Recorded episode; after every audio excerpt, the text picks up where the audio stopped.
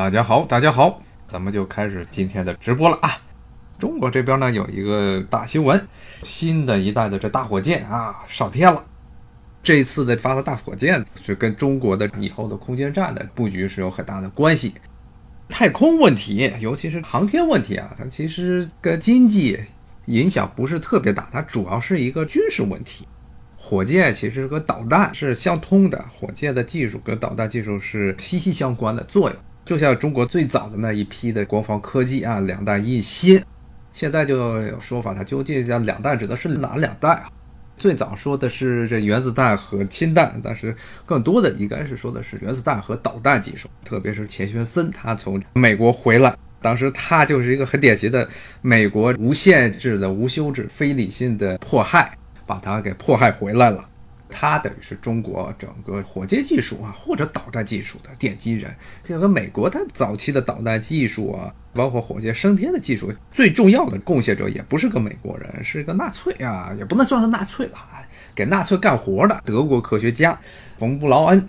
包括钱学森当时在美国的时候，在为美军工作的时候，还专门去审问过作为战俘的冯布劳恩。他是最早出现的可以用于军事实用化的两款导弹 V一 V二， 其实主要是 V二 V二， 因为是按照现在的概念也不算是远程的，算中程的导弹，当时是可以从法国这边发射，直接打到伦敦去。他的发明者，他也是后来整个美国空间技术的一个重要的领头人。在二战的时候，其实后来是美国和苏联都在抢人，抢德国的科学家，苏联抢了一部分，美国抢了一部分啊。美国抢的可能是最重要的就是这个吧，布劳恩，他当时是被直接抓走了，带到了美国来。但是呢，可以说是二十世纪五十年代的时候，这个美国整个空间技术其实是落后于苏联的。比如说最早的人造卫星，是苏联发上天的，叫 Sputnik， 就是卫星的意思。当时这卫星呢发上天之后呢，对美国整个国家造成了极大的震撼。之前跟大家讲过，美国它科学技术、科技这一块，说政府应该在科学研究这一块有一个主动的、积极的角色，那还是二战的时候带来的一个副产品。但是呢，后来呢，科学家布什 Vannevar Bush， 他关于这个要建美国科技部，要用一个美国全国性的科技政策的理念呢，由于国防部。包括卫生部，现在呢其实是属于 N H S， 它是国家卫生署，包括了当时刚刚出现还没有改名叫能源部的原子能机构，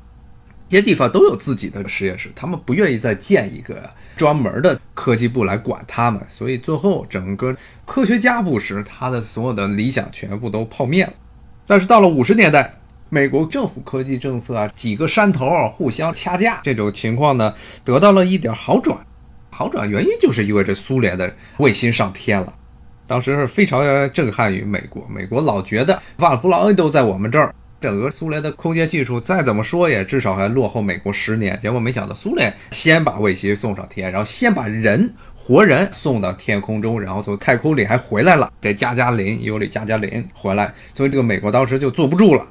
才有了后来的阿波罗计划，是一个很典型的。美国为了和苏联在空间技术这一块抢得优势，就主观的目的来看，这纯粹的就是一个政治宣传。因为当时大家也不知道空间技术能有多少的东西能够转为民用，但是呢，为了向全世界宣称美国的资本主义要优于苏联的社会主义，所以一定要全国斗起来，要搞卫星，要把人送到月球上去。当时是美国不光是科研院所，是拿了大批的政府的经费，甚至呢对于美国的国家教育啊、基础教育，政府也非常的在意。大家如果有兴趣的话，可以查查美国早期的啊五六十年代的时候的那些数学读本、数学教材，跟现在的比起来，那个时候教育水平比现在还要高一些。讲的内容要比现在的要难，现在的基本上美国当代的中小学的这种数学课本，特别是高中的数学课本，就是典型的广而不精，什么都讲，当时都讲的非常的浅显，包括他们微积分也讲，讲完之后然后就这么着了。大家有考过 G R E 的都知道， G R E 是给他们大学毕业研究生入学考试的时候考的题，但是它的这难度仅相当于中国初中二年级、初三的差不多这么一个数学水平。但是呢，在三十年前、四十年前的时候，数学相对于现在来说还是要复杂一些，因为当时国家是有这么一个动力，要培养出这么一批的科技人才来。当然，目的呢不是说是为了经济的发展，主要是为了和苏联进行竞争。可这有听友问到西欧，西欧现在不能算社会主义，当然他们是带有一定的社会主义色彩，尤其是把这苏联他当时的很多关于国家在整个社会活动、社会生活以及经济生活中要发挥主动的作用这么一个角色呢，其实做的比较多，很多是从苏联学来的，但是本质上呢，它的本质还是你要说像是这个苏联一样，像国家包括了国有企业要在经济中做一个主导地位，他们肯定是不干的。当然了，从这个角度来说，这些特别是德国，比如说北欧这些国家，他们的大企业跟政府的关系非常的密切。虽然它不属于政府，但是政府所有开各种经济会议啊、政策会议都会把这些大企业老板叫上，等于是已经和政府呢是一个密切合作的关系。但美国这种情况不是非常存在，美国是一种利诱的关系，而且很多时候政府和私营企业如果是不同的党派的话，还发生严重的对立，这个是美国跟欧洲不太一样的地方。所以美国对于社会主义这个词汇就非常的忌惮，但在欧洲他们经常说，但是其实也不算是真真正正的社会主义，只不过是借用了一些里面的理论，包括英国呀，英国在五十年代的时候，工党当政的时候，国有化做的非常多，然后当时也创立了后来英国人一直在吹的 N H S 国家卫生系统。当然这几年呢，被保守党的政权基本上弄得千疮百孔，这一次的疫情其实看的就非常明显，当然这是后话。看这个听说伦敦这奥运会开幕式，对，就是 N H S 其实就是个全民医保、全民医疗体系，包括在那儿的留学生都可以接受 N H S 的看病，这跟美国形成比较鲜明对比。美国到现在都没有真正的全民医保啊，不说全民医保了，你要看个病呢，如果没有医保的话呢，只要掉五层皮啊，不是掉一层皮了。在当时整个五十年代的时候，无论是东方阵营还是所谓的西方阵营，他们当时都是为了要向大家证明他们的制度是优越的，所以国家在科研这块的投入是非常非常大。包括其实像前苏联很多的技术，特别是这国防方面的技术啊，空间方面的技术，一直到现在还在吃那时候老本。刚才跟大家说过，空间技术啊，其实是跟军事技术、国防是息息相关的。包括很多这美国早期啊，五十年代初，苏联开始发卫星之后，美国在五十年代、六十年代也经常发卫星啊，经常都是以所谓的天气预报卫星来发射射天。一直到现在，虽然经常美国政府里的很多政客老说说是美国的空间技术是 NASA 主导，民用空间署主导，但其实真正的美国绝大部分的火箭发射、卫星发射，一半以上都是军方的。而且呢，是各种类型的雷达的啊、照相的、摄像的，千奇百怪。原来美国解密之后啊，包括在美国的很多地方的博物馆还展出过当时六七十年代的时候发射上天的那些大卫星。当时为什么美国载重火箭技术开发最黄金时期？因为主要目的呢，当然有一个目的呢是为了把这些人送到月球上，但是另外一个很重要目的就是因为那个时代的。当时的很多间谍卫星啊，因为那个时候还没有电子技术，比如说就像是古巴导弹危机的时候，当时肯尼迪政府对外宣布间谍卫星从天空上拍下来了，苏联把很多的核弹头给运到了古巴，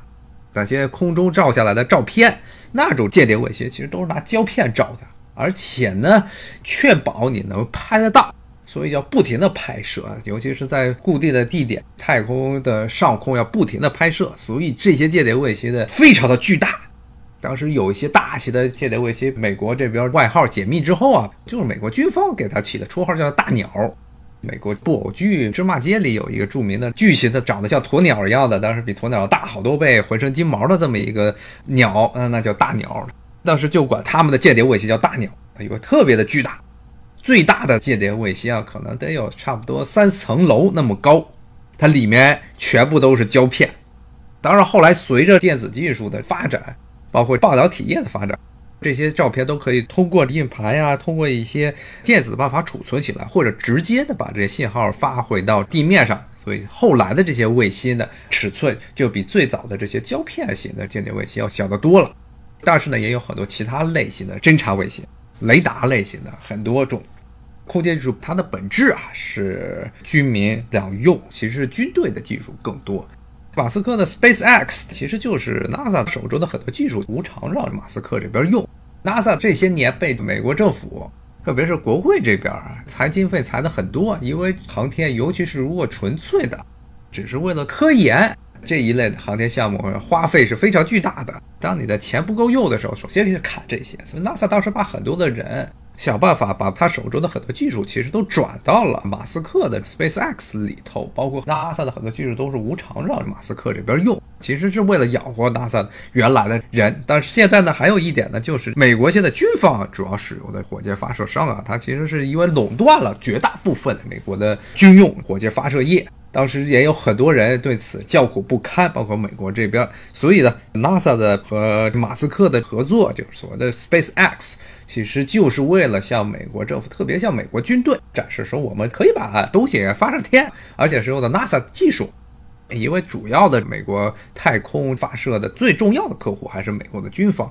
但是呢，他们 SpaceX 啊本身它的那个火箭还是有很多需要改进的地方，它的很多的原理其实并没有太多的技术上的革新，包括之前他老说要回收火箭，还经常做展示嘛，甚至把一个特斯拉的汽车啪放上天去了。那这些东西啊，其实都是一种作秀，因为它的火箭技术本身，它的那个火箭推动力还是不够，还是没有苏联的好。美国跟俄国合作空间站就缠俄国的火箭技术。美国特别是在阿波罗登月计划结束之后呢，美国的其实火箭特别是重载火箭它这一块技术就一直是处于一个停滞甚至落后于世界先进发展水平的这么一个尴尬境界，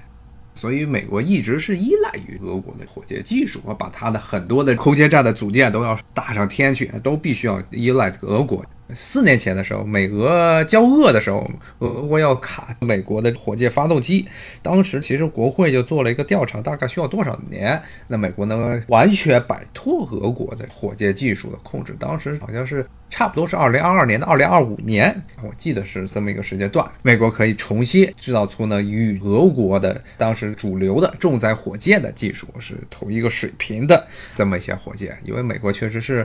这一方面是落后于俄国了。后来呢是要求 NASA 这边赶紧接着去研究新一代的重载火箭。美国呢虽然是个联邦制国家，包括它的中央政府和地方州政府也经常吵架，但是具体到科研特别是空间技术这一块就不像欧洲那样还要去考虑啊，你是在这个国家做在那个国家做，因为有军方有 NASA 的协调啊，有这么一个比较条理的部门来做协调，这就比较方便。其实所有的科研项目啊，包括很多政策的制定都是一个样，你没有一个核心，没有个中央来发号施令的地方，那基本上什么事情都没办法展开。企业也是一样，礼乐征伐自天子出嘛，定的规矩如果地方上或者是底下的部门随意的就可以改动，那这个企业这个组织都没有办法进行。而且当代的绝大部分的这些科研项目，特别是这种大型的科研项目，需要很多的研究所很多的机构协力一起做的时候，就必须得有一个中央机构来协调。这也是为什么现在的大型科研项目，像空间项目，包括了很多的军事上的很多项目，包括了一些物理方面的要烧很多的钱的项目，必须得是有强有力的国家来出面，而且国家得有钱。你要像一些所谓的二流的国家啊、三流的国家，你要他去弄一个非常复杂的空间项目是不可能的事儿。首先这个产业链都不够，人都找不齐，所以像这种当代的大型的科研项目基本上就是大国竞争小国，美国的有些技术它可以外包，按照一些小国来做点研究，但是呢总体来讲，如果一个国家没有强大的科研政策作为支柱，就很难去做。包括像日本，包括像欧洲的那些国家，大部分可以说是只能精通于某一项。欧洲是当时最出名的就是伽利略卫星导航系统，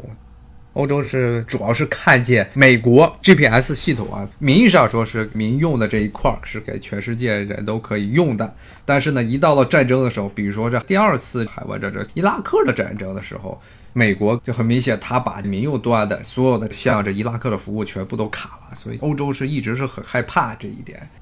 因为整个这导航系统不光是导航，它还是一个授时、时间定位。现在人的生活基本上无时无刻无法离开这卫星定位，所以当时欧洲想自己搞这么一个卫星定位。当然后来呢，伽利略计划整个是一个典型的欧洲式的科技政策的一个大败笔。他们直到中国的北斗，特别是北斗二型的计划出来之后呢，欧洲的伽利略计划才开始加速，后来才开始把卫星往上打。它比中国要早开发很多年，但是呢，直到中国的北斗的定位卫星都上天了，他们才慢慢悠悠的开始。原因就是钱怎么分配，研究是谁来摊，因为欧盟不是一个国家，没有办法做的统一协调。他们的经常是为了法国出多少钱，德国出多少钱，意大利出多少钱，哪些部件是要在法国造，哪些部件要在意大利造，这吵得不可开交，内部就永远都在吵架，吵到最后他们什么也没吵出来。一看见中国这边发射上天了，赶紧终于稍微效率高了一点。欧盟就是很典型的情况，当一个政治联合体如果没有一个强有力的中央政府的时候，而且中央政府还不能够代表某个地方的利益啊来行事的时候，基本上就没有办法，就是一盘散沙。现在欧盟最典型的，它的经济是靠德国，而德国呢，政府呢又基本上是把整个欧盟当做了自己的后院，整个欧盟市场当做自己的奶牛。所以呢，像南欧的那些国家都认为是他们放弃了很多的政治上的自由，但是最后呢，都变成了德国的产品的倾销地。所以呢，像这种情况就很难以改变。所以欧洲啊，欧盟他们这个东西啊，哈，这种所谓的政治实践可能还得要持续很长一段时间。包括现在英国的又脱欧了，英国脱欧之后，德国在欧盟中的话语权又变大了，所以以后还不知道会是什么样。但是这一次的新冠肺炎的疫情就可以看得很明显，基本上就是欧洲各国各保各的，特别是意大利，一开始全都在坑意大利啊，后来他们欧盟还被迫向意大利道歉来着。那么伽利略计划它典型的就是因为内部的分配混乱，造成了最后这个项目严重的延迟，直到中国的北斗都已上天了，他们才重新加速起来。今天结合了中国的大火箭上天，跟大家讲一讲空间技术。有一点是需要强调的，就是所谓这些空间技术啊，阿波罗计划当时也没有想到后面什么东西能到了民间能够运用。比如说阿波罗计划当时的最主要的对民用科技的贡献就是太阳能、太阳能电池。当时开发的时候没有人能够想到这一点，很多的这些大科学项目能不能到民间能用啊，能成为民用技术，这是一个更加复杂的一个过程。比如说火箭能上天，但半导体还是要比最先进的一代要落后五年到十年左右，这是两个完全不同的领域，而且目的呢是完全不一样。下一回可能跟大家再讲一讲，有的时候军用科技可能做得非常红红火火，歼二十啊这样的新战斗机，但是在民用方面还是有很多需要赶上的地方。好，那谢谢大家的收听，还是明天同一时间啊九点钟再继续听我在这聊，拜拜。